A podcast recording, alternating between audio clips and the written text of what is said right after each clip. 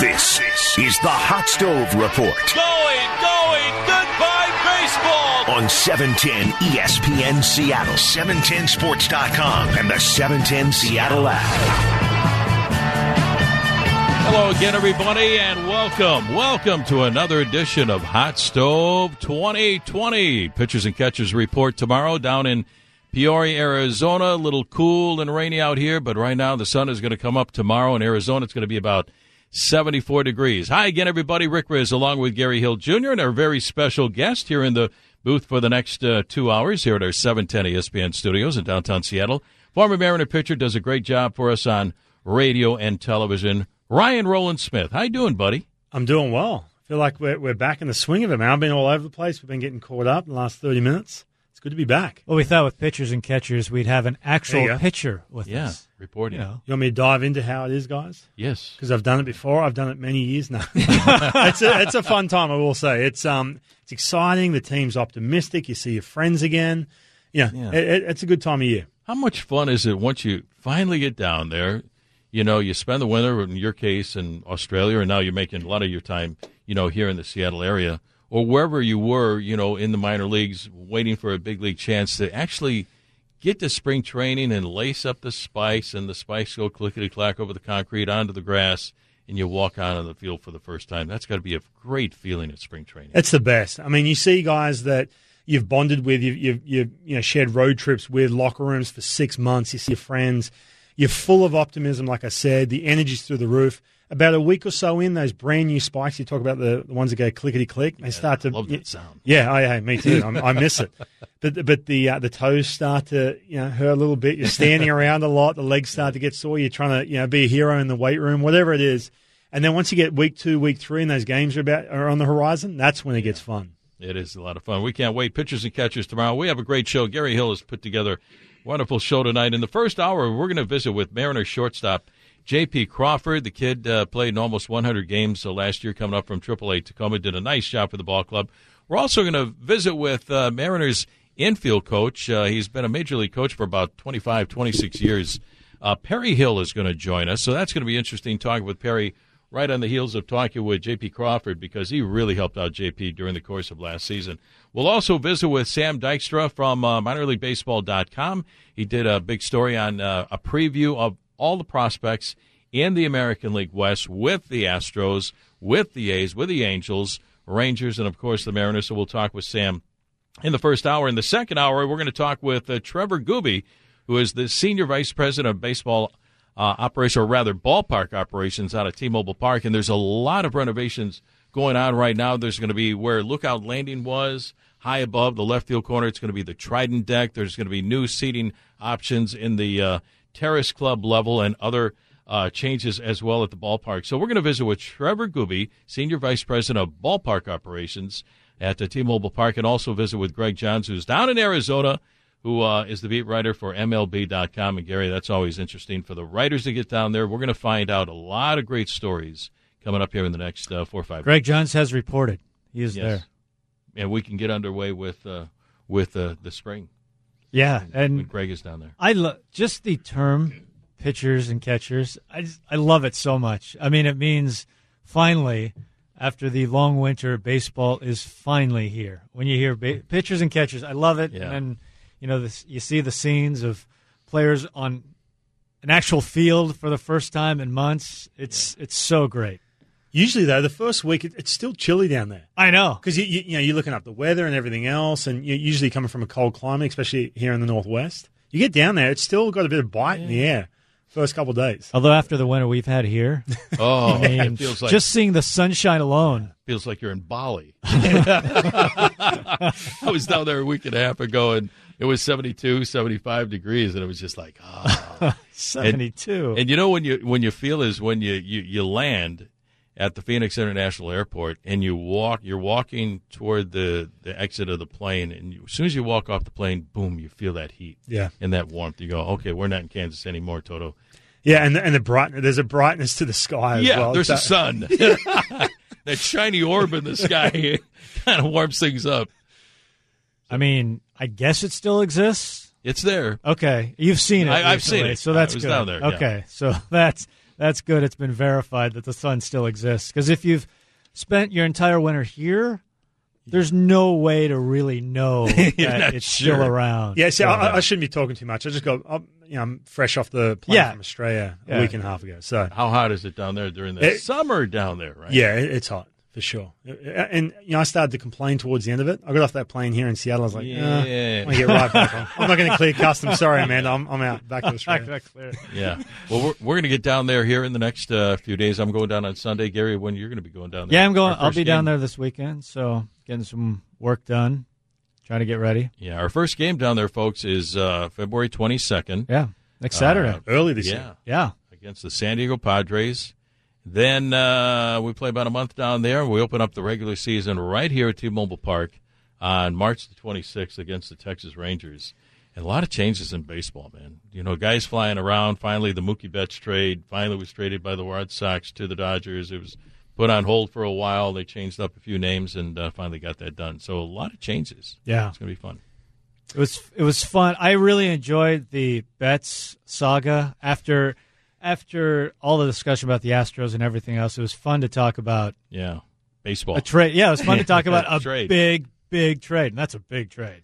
That has a lot of ramifications. Yeah, that was, and and that's usually look at Mookie Betts and think he's untouchable, regardless of the financial situation. If you're sliding into a rebuild, whatever you, if you're a big market team, he's one of these guys that just doesn't come along very often. I put him in the same category as Mike Trout, and Absolutely. you know, I, I was I was kind of shocked. I get it. There's reasons why, but Yeah. uh, even the winter meetings, man, all these long term deals. I, I didn't think this was going to be the trend, but all of a sudden now they're locking up guys in their 30s. You know, seven, nine years. It's it's, it's great. Yeah, a lot of movement uh, over the last few weeks. We are getting ready for pitchers and catchers to report tomorrow. And right now, we're going to get ready to visit with uh, Mariner shortstop J.P. Crawford. J.P. is going to join us right here on Hot Stove right after this time out. Back to more of the Hot Stove on E 710 ESPN Seattle, 710sports.com, and the 710 Seattle Sports app. Hendricks ready to set. Long takes off again. 3 2 pitch. Swinging on soft liner down the left field line. A fair ball in toward the corner. Long to third. He's going to be waved in. The ball hung up by the, by the seats. Rounding third. Heading home is Long. The throw to the plate is late. Long scores. The Mariners win it 4 to 3 here in the bottom of the ninth inning on a walk-off double by J.P. Crawford. One of the highlights for the young shortstop for the Mariners who took over that role last year and took a stranglehold on that position. Young J.P. Crawford with a uh, walk-off double to win a ball game, scoring uh, Shed Long. J.P. is going to be our guest uh, here on Hot Stove uh, tonight. I really was, was really impressed, guys. Rick Rizzs, along with Gary Hill and Ryan Rowland-Smith, with uh, the way when he came up, you know, from AAA Tacoma early last year, working with Perry Hill, who's also going to be on the show a little bit later on tonight. The the the improvement that this young man made defensively at shortstop, and one play that really stands out is the play deep in the hole, went way out there in shallow left field, twisting and turning, falling back, and he made the throw to first base, and was able to get the runner. But to see the the maturation process for this Yeah. young man was fun to watch. Yeah, it really was. And, and he was coming from a situation with the Phillies, big time prospect, really trying to make a name for himself. Couldn't quite get that adjustment to be that everyday player. And last year he got a good, he put, he got his first chance really to do this every day. Yeah. Glad you mentioned that play. I mean, that was the defensive play of the year last year, wasn't it? I think I mean, so. it was one of the best plays Yeah. in the majors last year. It. I was just looking at that uh, when I was thinking about JP coming into this show, and it's, it's the kind of play you look at, you shake your head, like, how in the world did he make that play? Yeah. How it's incredible, and it it's uh, it's a glimpse of the possibilities too of him defensively, Yeah, and, of and you, what he can do. Exactly, and that's that's my point too with the Phillies. Sometimes you come up for the first time, you're a young player, the weight of the world's on his shoulders. There's big expectations, and there's just not that comfort level. When he starts making plays like that, and then everything else you mentioned with Perry Hill working with him, all of a sudden you, you start to slide into that comfort level where you're playing every day, and all of a sudden that then transitions into what you do on the offense side as well. Exactly, and and we're going to see some vast improvements in in JP. Last year hit 226, seven home runs, 46 runs batted, and that is now a position where so many guys add the offense with the defense. We will see this young man, you you know, do that as well. As the more games that he plays there, you know, this is your job. Go out there and, and take over at shortstop, and you'll yeah. see the difference uh, offensively when you're on. You know, I'm going to be a lineup every day.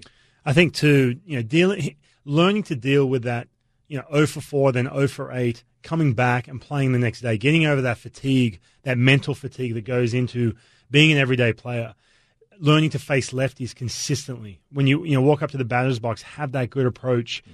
and you know, you know, you feel like you can start settling in to that role. And you said it too when he came up last year. He he he took over that that, that position. He owned that, and all of a sudden here he is, new home, and yeah. look good. His first thirty some games last year, pretty remarkable. I mean, slashed you know over three hundred on base percentage over three eighty, you know, slugged five hundred you know, over uh, 11 doubles in that stretch. I mean, he was really, really good offensively. Um, and again, I mean, you look at, especially for a young player, basically getting their feet wet, you see the glimpses of what he can be. And especially that position. I mean, shortstop, it's.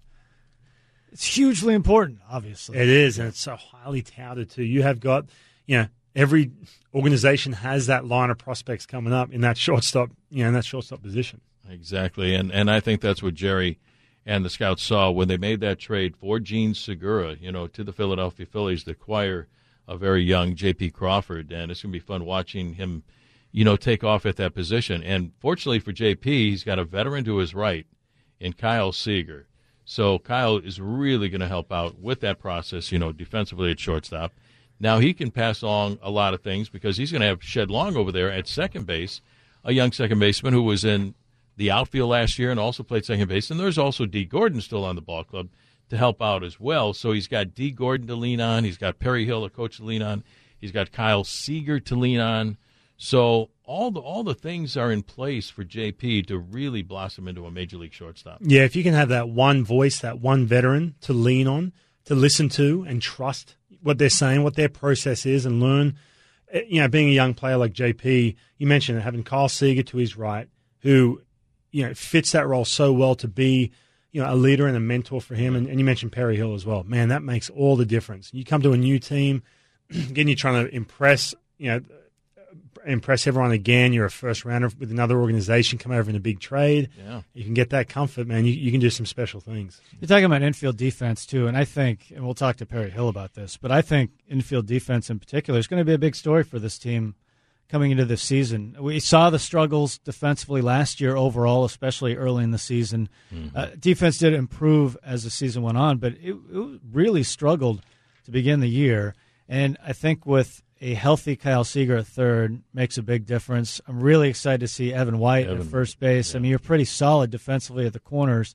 And you're looking for improvement up the middle from Crawford and Long as well. I think that's going to be one of the things that we'll watch is uh, especially when you have, you know, you, you don't have a ton of flamethrowers in the rotation. And it's important to be solid defensively, and that's going to be one of the storylines I think coming into the season. Yeah, you, you had the sense where the game sped up just a little bit for some of these guys. Dylan Moore in the beginning of the year, you know, first chance playing in the major leagues. Mm-hmm. Yeah, he's he's playing he's playing all different kinds of positions. He doesn't have that that, that set role really in, on the team, but you start to see that and it starts to snowball. It's contagious when, when that can happen. All of a sudden, you look around, you, you, can read about it. When you know you can these young players, they all read about themselves now on social media about the hmm. defense and making those, you know, those those fundamental plays and everything else. But again, that's that's Perry Hill's got a, yeah, a big challenge in front of him. There's so much youth on this team.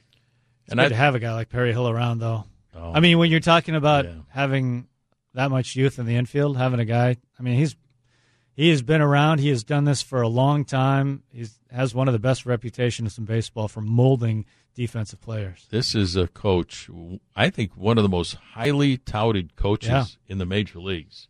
Uh, Jerry did a heck of a job to get Perry Hill last year to bring him in with a very young ball club and now even a younger ball club this year to work with, you know, a prospect like Evan White over at first base and JP as we talked about and, and Shed Long and and Kyle Seager. You know, even though you're a veteran, you still need that guy to lean on as well to you know keep you going during the course of the year. But this is a guy that has worked with uh, five Gold Glove winners, and the most recent one was Dee Gordon mm-hmm. uh, about five years ago with the Miami Marlins. So, you know, it's fun talking with him. And, and when you when you watch Perry, when you talk with Perry Hill, because I like to get out to the ballpark early, he's already there, man. He's Yeah. in uniform. He is ready. He's his motor constantly is going, and he's got those guys out there at two o'clock in the afternoon working on something. Time to go to work. Let's go.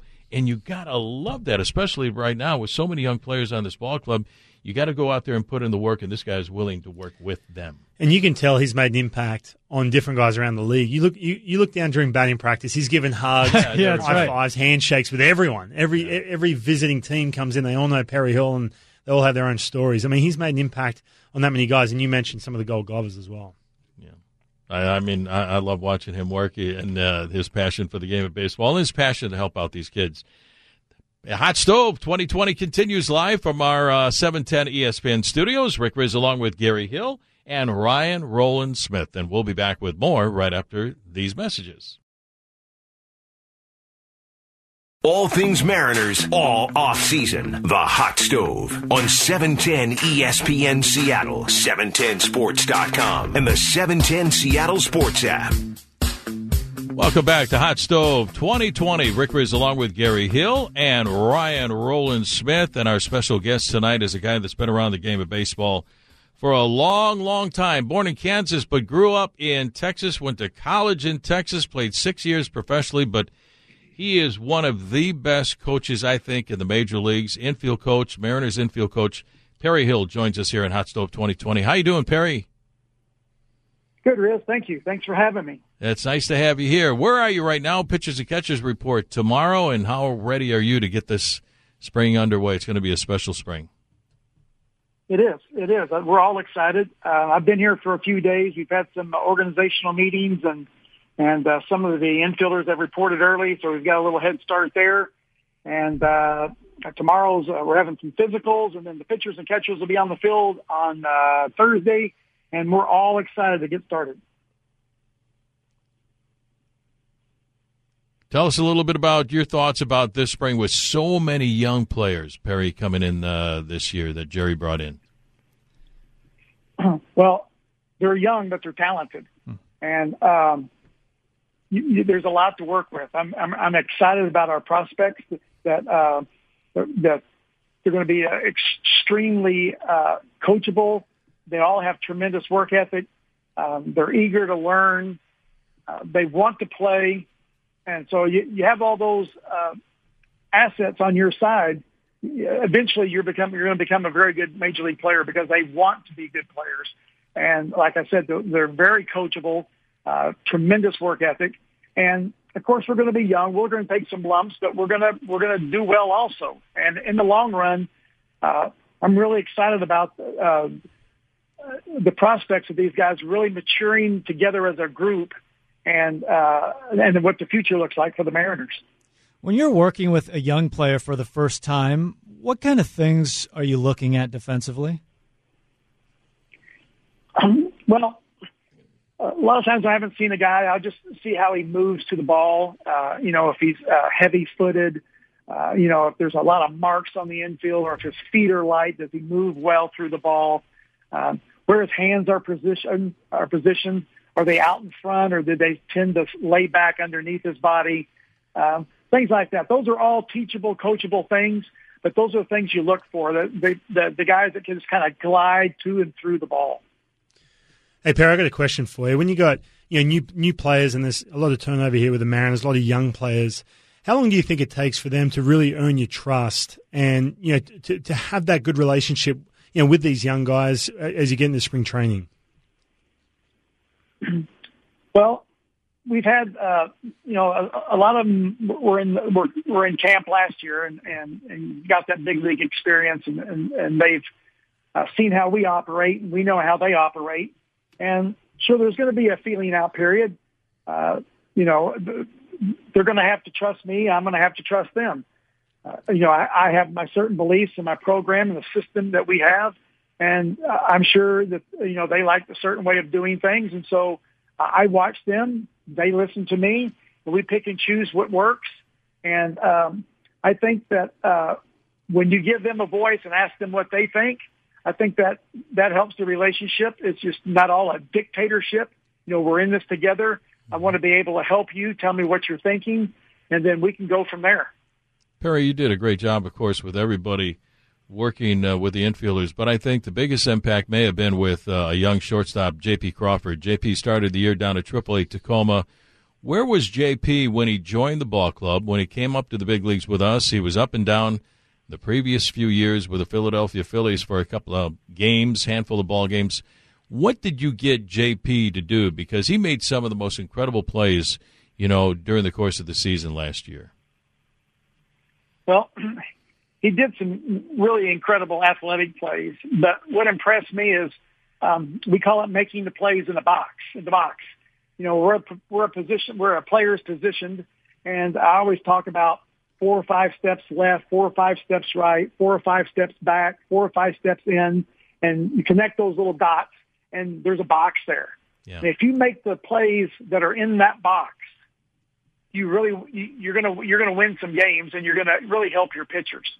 And so, what impressed me about JP is he made most of the plays in that box, and we all remember the play he made with the throw. Uh, yeah. That's a bonus. You know, when you go out of the box, I just tell him be an athlete but you're playing within the box. You need to be fundamentally sound and and make those plays every time because you have you have fundamentals that you use and you use the same ones every time to get a rhythm. And I think that was the most impressive thing to me about JP is that he made those plays in the box. When he, when a kid makes a play like that, you work you working with him every day. How does that make you feel? Does it make you feel like a proud papa inside that dugout when you see a play like that? Well, there's there's a feeling of uh, a joy for him because I think he was I've always been a talented player. He was a number one pick. And I just think there was a little tweak or two that that all that that uh, just needed to be made, and he uh, and he made it.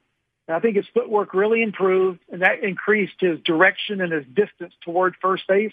It gave it gave him better direction, and he got closer to first base with some movement, and it just made his arm work better you know, the, the, the better your feet are, your feet give you direction. Yeah. And if you can get proper direction toward your target, it makes your arm a lot smoother, a lot better, a lot more accurate.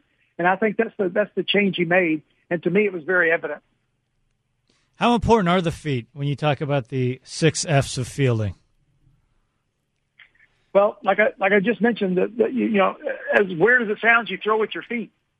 Because if your feet don't take you toward your target – and get your left shoulder lined up with your target, it doesn't matter what your arm does. Your arm will have to change angles and you'll get underneath the ball and that's when you throw that nasty sinker to first base.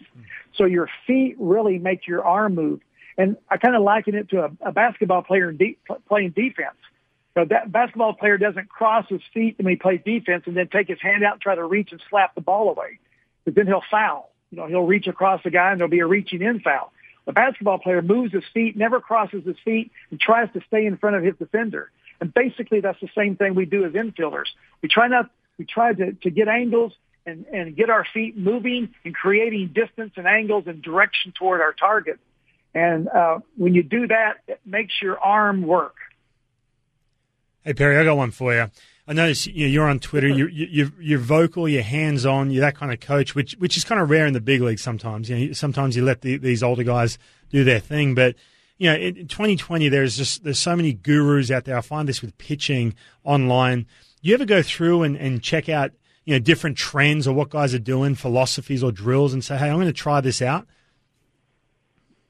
I I I yeah yes I do. I I check. I, I look at most everything and then uh, you know I just kind of process it myself, and then um, see if I think it's you know uh, worthwhile. And um, you know a, a lot of them, uh, there are a lot of gimmicks out there, uh, but I find out that just good old fashioned hard work, and uh, to me. Uh, and you you can probably relate to this because uh, a few years ago, you know, you, the wall is a really good teacher throwing the ball up against the wall and fielding it yourself with the proper fundamentals is a great teacher. And you can come to our spring training complex and some mornings you'll just hear a thud, a thud, a thud. And we'll have a couple of infielders out there throwing the ball against the wall, uh, getting into good fielding positions, finding their rhythm, letting their hands work, making their feet simulate work like they're throwing to first base. And uh, you can get a lot of work done by yourself against the wall before you even step out on the field. And I think just things just as simple as that can really iron out some kinks. So Perry, who were some of the coaches who had a great influence on you, and can you still hear those guys telling you uh, inside your brain uh, when you're talking to these kids now? Well, Toby Harrah and Buddy Bell were really, really uh, uh, uh, instrumental to me. They, you know, they believed in, in, in me a, uh, a long time ago, and and they taught me a lot. Buddy taught me a lot about third base play, and uh, Toby was a really good uh, for, for confidence. Toby was never in a bad mood. He was always in a good, upbeat mood. Made everybody feel good. Made you feel like you were wanted. That that you you that that you were needed and uh, those two guys really had a big influence on uh, giving me confidence uh, to go ahead and pursue my career.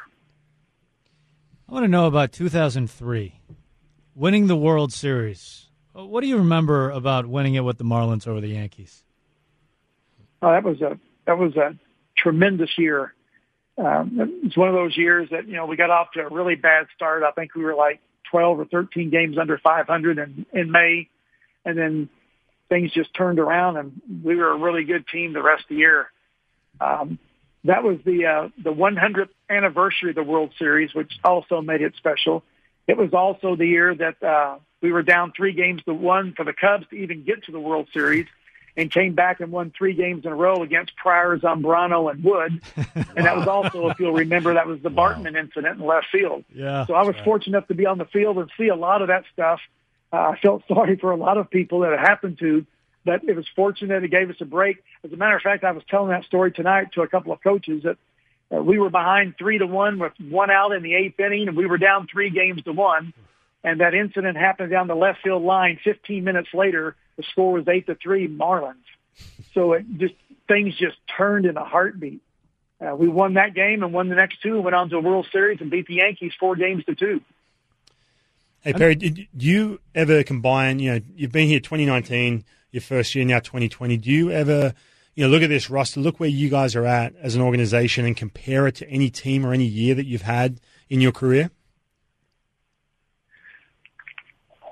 We were very young one year when I was in Detroit. Uh, we had some young infielders. Uh, besides uh, Travis Fryman was uh, was the was the older guy, but we had a guy named Deivi Cruz, Damion Easley, and Tony Clark, who is now the uh, Players Union president. He was the first baseman on that team, and and and that was a young group, uh, minus uh, Travis Fryman, and um, uh, there were some uh, growing pains there, but again, they had such tremendous work ethic, and they wanted to get better. They were very coachable, and you had to like chase them off the field in the afternoon. And I think that's the vibe I get from this group. Uh, and uh, that's the one I kind of draw a parallel line to, is that these these guys uh, are, are they seem to be that way, and uh, I don't I don't think that this team is, is uh, being overhyped. These kids are I think they're really good players, and I think because of their work ethic and their attitude and who they are, I think they can do nothing but get better. I think that's in their DNA. I think that's just the way they're made up. And like I said earlier, I'm really excited about being able to work with this group. Visiting with Mariners infield coach Perry Hill. Perry, let's talk about one of those kids. We're going to talk about a lot of those kids here in the next uh, few days, especially when we get down there. But Evan White. We've heard so much about Evan White. He was given a six year major league contract by the organization. So that tells you what Jerry and the organization thinks about Evan White as a player and his future with this ball club but we've heard so much about his defense. Uh, what what makes this kid so good over there at first base, Barry? Well, number one, I think he's confident. I think he I think he, he believes in himself and and he and he knows what he's doing. Uh, I only saw him play a handful of games in spring training last year, but uh, I know that he does the right things. He's in the right spot on bump plays and cutoff and relays and and things that things you can't control. He controls you know, sometimes you can't control a bad hop or sometimes you get a bad grip and you throw a ball away. Those things happen. We understand that. But things that he can control, being in the right, right spot at the right time, uh, I never remember him being out of position. And, and that's a really good trait to have when you're young, your first big league camp, when you're nervous to begin with. And so that kind of stood out to me. There are so many times that we get to the ballpark and we're in the booth getting our, our work done in the hmm. afternoon, and we look down on the field, and there you are going through a drill with an infielder. Is it just trial and error over the course of time that you've amassed your collection of drills? How do you go about it? Well, just what you said. Uh, it's just you know tinkering with things as uh, as the years go by. Um, you know, I, I do things maybe a little bit different than some other coaches, but that's what that's what makes the game fun. You know, there's no right or wrong way, and uh, everybody has their own opinion and their, their way of doing things. You know, the old saying, "There's there's nine ways to skin a cat." You know, there's so uh, there's a uh, there's there's a lot of ways to uh, to get things done.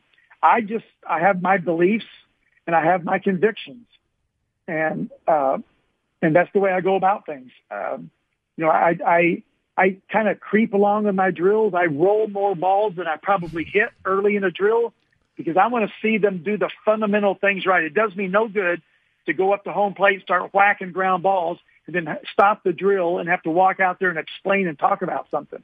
I would rather roll the balls and make sure I see what I need to see because I can control where I roll it. I know where I want to roll it, what speed I want to roll it, and I want to see their feet, how they react, how they get the ball prepared to throw, and all those things fit together like I want them to. Then that's when I back up and start, you know, hitting the ground ball and do some other uh, things to make the drill speed up. But you know, I'm always one of those guys that believe that every single day you start at the basement and you build up. It does you no good to start on the 10th floor.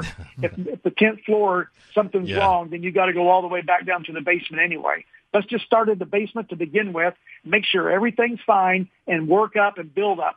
And I don't care if it's February the 15th, the first, first day of spring training, or September 28th, the last day of the season. I'll always start my work and, and drill work by rolling balls to make sure I see what I want to see before I move on.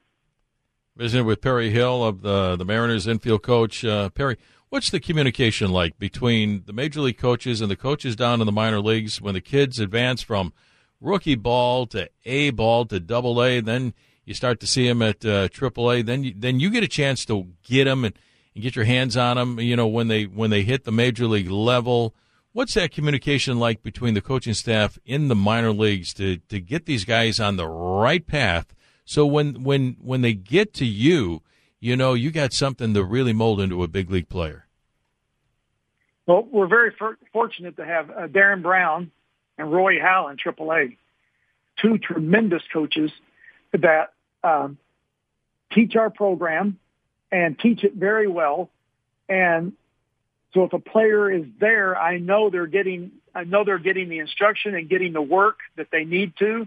And if they've passed up to us, they'll always call me, tell me about the progress, what they expect, mm-hmm. what they're doing well, maybe what they're working on, and just the, the, other way around. If somebody has to be sent down, then we communicate with those two, uh, Roy and Darren, and and so they'll know what they need to work on when they get down there. So it's it's it, there's a lot of communication, a lot of phone calls, text, and um, it's a really good setup because uh, there's no egos involved. Uh, we, they try to get players ready for us and if something goes wrong up here, we send them there and they get them ready again for us. They do a tremendous job. Well, I know one thing, Perry. When these kids get here, and uh, the veterans as well, they get a chance to work with one of the best in the business, and that's you, Perry. And uh, we're very fortunate to have you on this staff last year and again this year. And I'm really looking forward to watching the maturation process, especially the young players on this team, working with you, seeing you and those kids out there early in the afternoon, getting ready for a ball game. So, uh, Perry, thank you so much for joining us tonight. Can't wait to see you down in Arizona here in the next uh, few days at the start of spring training. Okay, thank- great, great. Look forward to seeing all of you. Thanks for having me. You're welcome, Perry Hill, our guest uh, here on Hot Stove. We're going to be back, and we're going to visit with Sam Dykstra, who is with uh, MinorLeagueBaseball.com. Did uh, a special feature on the top prospects in the American League West. We'll visit with uh, Sam as Hot Stove continues right after this time out. Back to more of the Hot Stove on 710 ESPN Seattle, 710sports.com, and the 710 Seattle Sports app. Winding down the first hour of Hot Stove tonight, 2020. Rick Rizzs along with Gary Hill and Ryan Rowland Smith. And our special guest right now is writer Sam Dykstra. Sam uh, joins us here on Hot Stove. Sam just did an article previewing the uh, prospects, the top prospects in the American League West, and there's a lot of them. Sam, thanks a lot for joining us tonight. Great to have you. Yeah, thanks so much for having me. Sam, let's start off with uh, our organization. Jerry Dipoto took uh, the Mariners from, I think, about the 29th farm system in baseball a few years ago, made all those trades, and really loaded up with a lot of good young talent, a lot of prospects right now. I think depending upon what rating system you're looking at, about the 10th or 11th best farm system in baseball this past year. So the Mariners are loaded with good young talent. In in writing this special article, uh, what did you find out about the Mariners organization and those young players? Yeah, so one thing I'll, I will tease a little bit is actually we're doing a farm system rankings right now. Uh, this week is on position players. We'll be breaking down our top 10 farm system groups by position players tomorrow. Uh, I don't want to give too much away, but Mariners fans can be very happy about where the, the position player group is placing there. Um, for this article you're talking about here, this was uh, using Steamer 600 projections and looking forward at just the 2020 season, not forward at potential or anything like that. So Julio Rodriguez, which is a name I know a lot of Seattle fans are getting used to and getting very excited about, doesn't exactly rank very highly for 2020, but obviously we know big things are ahead for him 2021 and moving forward there. Um, looking at 2020, I'm actually really excited at the projections for a player like Logan out or Logan Gilbert, who you know is the top pitching prospect right now for the M's, uh, former first round pick. A lot to like there for him coming off a season in which he had a 2.13 ERA and 165 strikeouts and 135 innings pitched, pitched at three different levels the projections really like him in what would be his second full season. Uh, comparing him to some of the other potential starting pitchers for the Mariners, he would have the fourth highest WAR wins above replacement uh, if they plugged him into the starting rotation day one. Let him have 200 innings, which is what these projection systems give uh, for all starting pitchers. They would think he would have a 4.79 ERA, uh, 1.33 whip, which would actually be lowest among Seattle starters. Uh, and this is a guy who is yet to pitch above double A. So for him to have these projections already uh, is really enticing. Obviously, he's not going to start out the year in Seattle. We know that he's likely to be back at double A Arkansas. But if this is just the base level for him, and if he can keep it going after 2019, these projections are only going to get better. And it's not that difficult to see him potentially in the rotation by the second half when maybe that's not something I would have thought before I put this together. Speaking of starters, where do Dunn and Sheffield kind of fall in this? Yeah, so Dunn and Sheffield are obviously much more major league ready guys who have actually gotten major league time. Uh, they don't have the minor league numbers necessarily that a Gilbert does, but Dunn and Sheffield actually rank fifth and sixth among potential Mariners starting pitchers in WAR. Dunn came in at 1.5. Sheffield came in at 1.2. When we're talking about differences of decimal places in terms of wins above replacement, that's not big enough to say, hey, Gilbert should actually get a longer look. Uh, Dunn and Sheffield, I think, should be in the starting rotation from day one. I know Dunn had some problems last year in the majors, particularly in, in his debut outing. Uh, but when you look at you know, how this rotation is kind of coming together right now, those two could slot into those four and five spots. They just need to get that major league experience. Um, sending him back to Tacoma for Dunn, that would be his first time at Tacoma. I know that, but uh, sending him back there to play in the PCL and get shelled there, I don't think he's going to learn much and grow from it as much as he would in the majors, getting used to that atmosphere. Uh, so to see those guys come in at fifth and sixth among potential Seattle starters, I think is a good starting point. And again, they're young enough in their careers, uh, even though they've been in the, the minors for a little bit of time and, and Dunn was a college pitcher. Uh, they're still young enough that this is, we should look at this as a base level and, you know, they have the potential to grow off of that as they gain that more, much more experience. Hey, Sam, you said right now you, you're starting to rank the position players um, throughout the throughout the organizations. With, with the Mariners, when you're talking about the position players, how many of these guys you know, is, is the bulk of these guys we're looking at 2020 or more 2021 when you're looking at um, you know some of the big prospects with the Mariners? Yeah, so for the big ones, and I think the big ones have to start with Jarred Kelenic and Julio Rodriguez. Those are guys we're talking about more for 2021. I, I think it's possible that they could surprise especially with Kelenic finishing last year at Double A Arkansas. Uh, for me, anytime a guy finishes the year at Double A, they are at least a candidate to make the majors the following season. Uh, Rodriguez didn't get that chance mostly because of injury. Uh, you know, he had a fracture in his left hand that caused him to miss a lot of time. But obviously the M's love him. Uh, they pushed him aggressively. They moved him straight stateside last year at just age 18. They got him to the Cal League at age 18. They moved him to the Arizona Fall League at age 18. Um, but, you know, ask a player to make his major league debut in his age 19 season, I think is asking a little too bit, a little uh, too much. Uh, Kelenic, this will be his age 20 season. He's turning 21 in July. Again, I think it's going to come to the point where he might look major league ready in the second half. I think he could certainly make Tacoma after the All Star break. Uh, but at that point, you're talking about what are we bringing him up for? Are we bringing him up just to get a little bit of taste, or are we bringing him up uh, to waste service time? How does that all kind of come together? So when we're talking about the two biggest prospects here, I think we're talking more about 2021. I know you guys talked last segment about Evan White. Obviously, he's a 2020 option. Dunn in Sheffield, we talked about as well. Uh, I know those are more pitcher or Dunn and Sheffield are pitchers, but White is obviously a 2020 option. But when we're looking at this core of the farm system now, I think we have to look a little bit further into the future. Visiting with writer Sam Dykstra, who uh, came up with a great article about the prospects in the American League West. We'll get to the other teams, but we got a few more kids to talk about here. I think developing uh, a major league catcher is one of the toughest things to do uh, in baseball, and the Mariners have a good young catcher in Cal Raleigh. What can you tell us about Cal Raleigh, and uh, when do you project him to be in the big leagues? Yeah, I mean Cal Raleigh's right in that spot with with Kelenic, I think, in in terms of you know he finished last year at Arkansas. The numbers came down a bit coming from Modesto, but at Modesto he really took off. Uh, 22 home runs there and 872 yeah. OPS. Uh, he's more of a power hitting catcher. There is a little bit of a question about you know, how is he going to stick behind home plate? I know there's some questions about his arm. Uh, he's 23, so he's certainly going to put himself on the radar for a call up this year if he can continue to show that power. Uh, you know, you look at what the Mariners have right now at catching. Uh, Tom Murphy, you know, is, is a good offensive player, but we'll see what he can kind of turn into. Who is going to be that backup role for them? Uh, I think Cal Raleigh could become that. He's not going to become a barn burner in terms of a major league starting catcher. Uh, but the pieces are there at least offensively to, for him to be a good bat, and it certainly helps that he's a switch hitter. Turning our attention to some of the other teams, I want to start with the Oakland A's. You know, won 97 games two years in a row with some weakness in the starting rotation, but it looks like they have some really interesting guys that could really help out the starting rotation starting next year.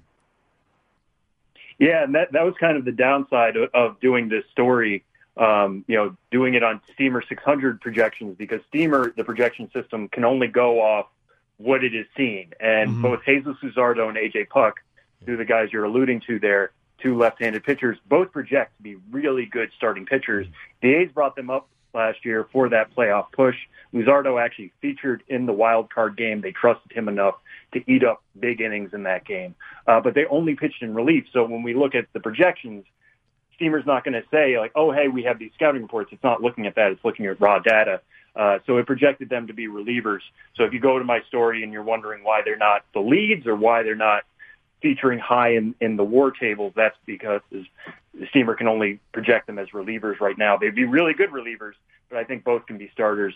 Uh, both are going to be interesting to follow this year because they could be on a bit of an innings limit. Puk last year was coming off Tommy John surgery. Uh, missed much of the year and was getting worked back up as the season went along. Luzardo has had his own issues. He's dealt with shoulder problems in the past. He has Tommy John uh, back from a few years ago. He only threw 43 innings in the minors last year, 12 in the majors.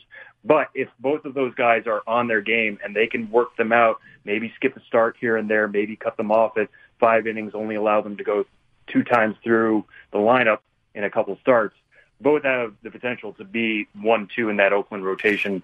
Luzardo throws really hard. He's got one of the best changeups I've ever seen from a left-hander. He's got really really good control. Uh, Puk is more of a hard thrower. He's tall at six seven.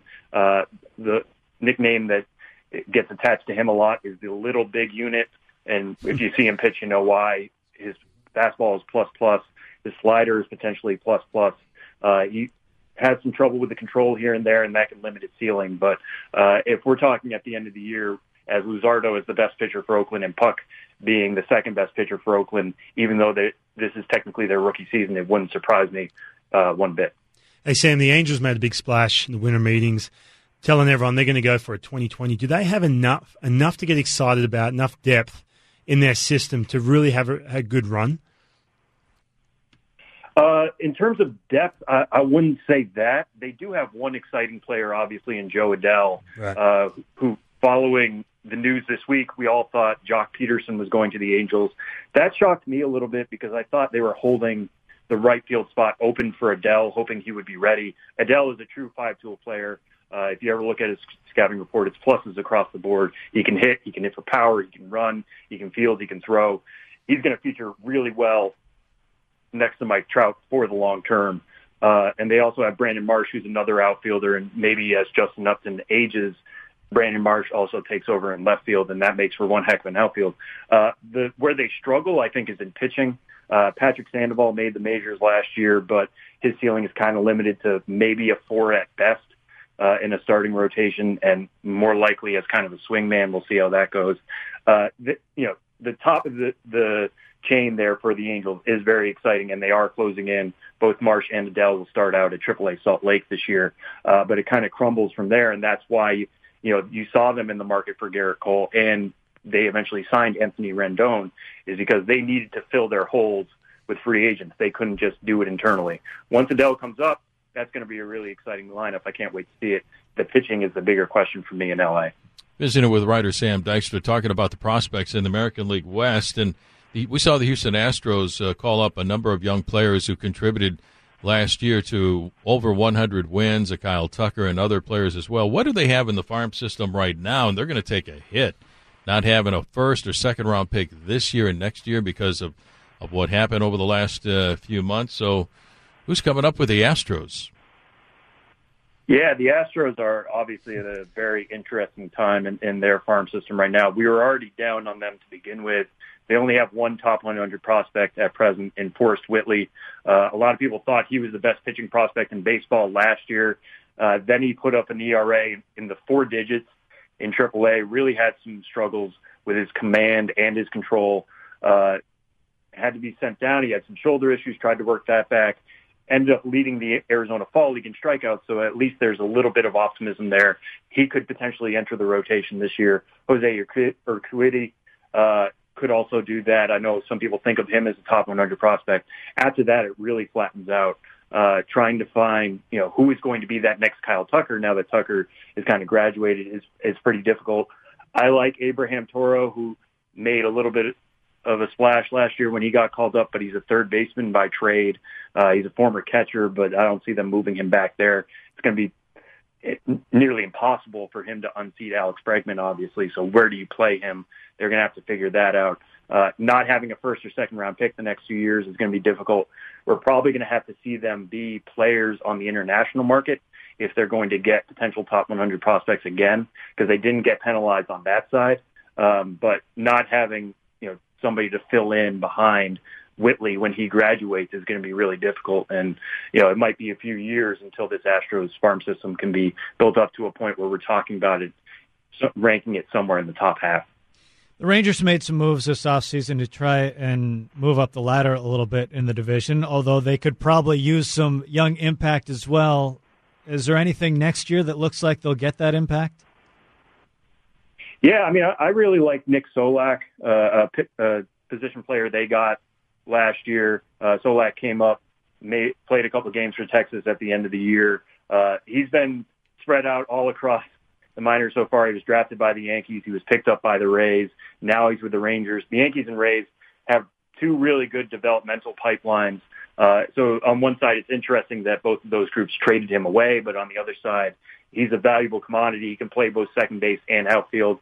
He had an 884 OPS during his time in, in the majors last year, over 116 at bats. So he's barely on the cusp of graduation.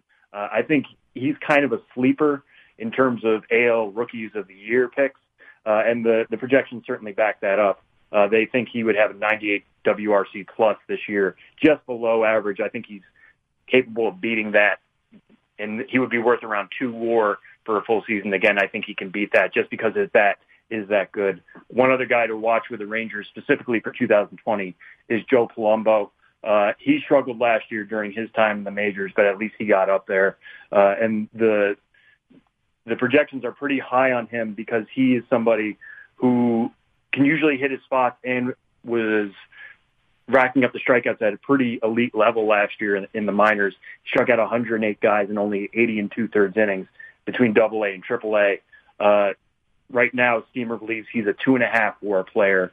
Uh, fits in quite nicely in that Rangers rotation. We'll see how he fits in because, like you said, the Rangers have made moves to really try to compete in this crowded AL West. Joe Palumbo is not going to get there, get them there alone, but having somebody who could be their number three or four starter already built in and only going to grow from there uh, is certainly helpful going into 2020. Sam, a number of times tonight you've mentioned Steamer, the Steamer 600. When I watch the Major League Baseball Network and Brian Kenny? It's the shredder.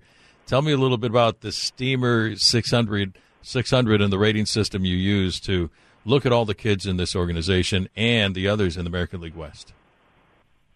Yeah, so Steamer 600 is something I you, I take from Fangraphs. This is all on Fangraphs. It's publicly available. Anybody can go check it out. Uh, the point of my stories is trying to kind of cull all that together and identify prospects who might be closer to the majors than we thought, or you know, potential rookie mm-hmm. of the year picks. How how do we project them forward over a full season? I use Steamer 600 because it puts everybody on the same level. 600 stands for 600 plate appearances. That means position players get 600 plate appearances, catchers get 450, starting pitchers get 200 innings, and relievers uh, get 65 innings. Uh, the what, the reason I do that is because if you start to break it down by playing time, it gets a little less fun for my purposes. Uh, you know, it, it's easy to say a double A player is going to get very limited time at the majors. That doesn't tell me anything. What I want to know is if he got called up on opening day, what would he do from late March all the way through September? Um, so yeah, I know Shredder is a little bit different for MLB Network. What Steamer does is it takes previous stats, it, it uses minor league stats, it takes what level they performed at, whether it was AAA, AA, Class A Advanced, Class A, what have you. It takes age into account, all that kind of stuff, and spits out the numbers that you see in this story. I know it had to be a lot of work, and it gives us an insight to who's coming, and that's what it's all about. I think in the game of baseball, especially this spring for the Seattle Mariners, more so than any spring in, in a long, long time. Sam, thanks a lot for joining us here on Hot Stove tonight. Yeah, thanks so much, guys. Have a good night. You're welcome. Sam Dykstra from minorleaguebaseball.com looking at the prospects in the American League West. We're getting ready for the second hour here on Hot Stove, and it's going to be a lot of fun. We're going to visit here in the first uh, section of the second hour of the show with Trevor Gooby, who is the Senior Vice President of Ballpark Operations. We'll also visit with uh, beat writer Greg Johns as well. Stay tuned. The second hour of Hot Stove is coming your way right after this.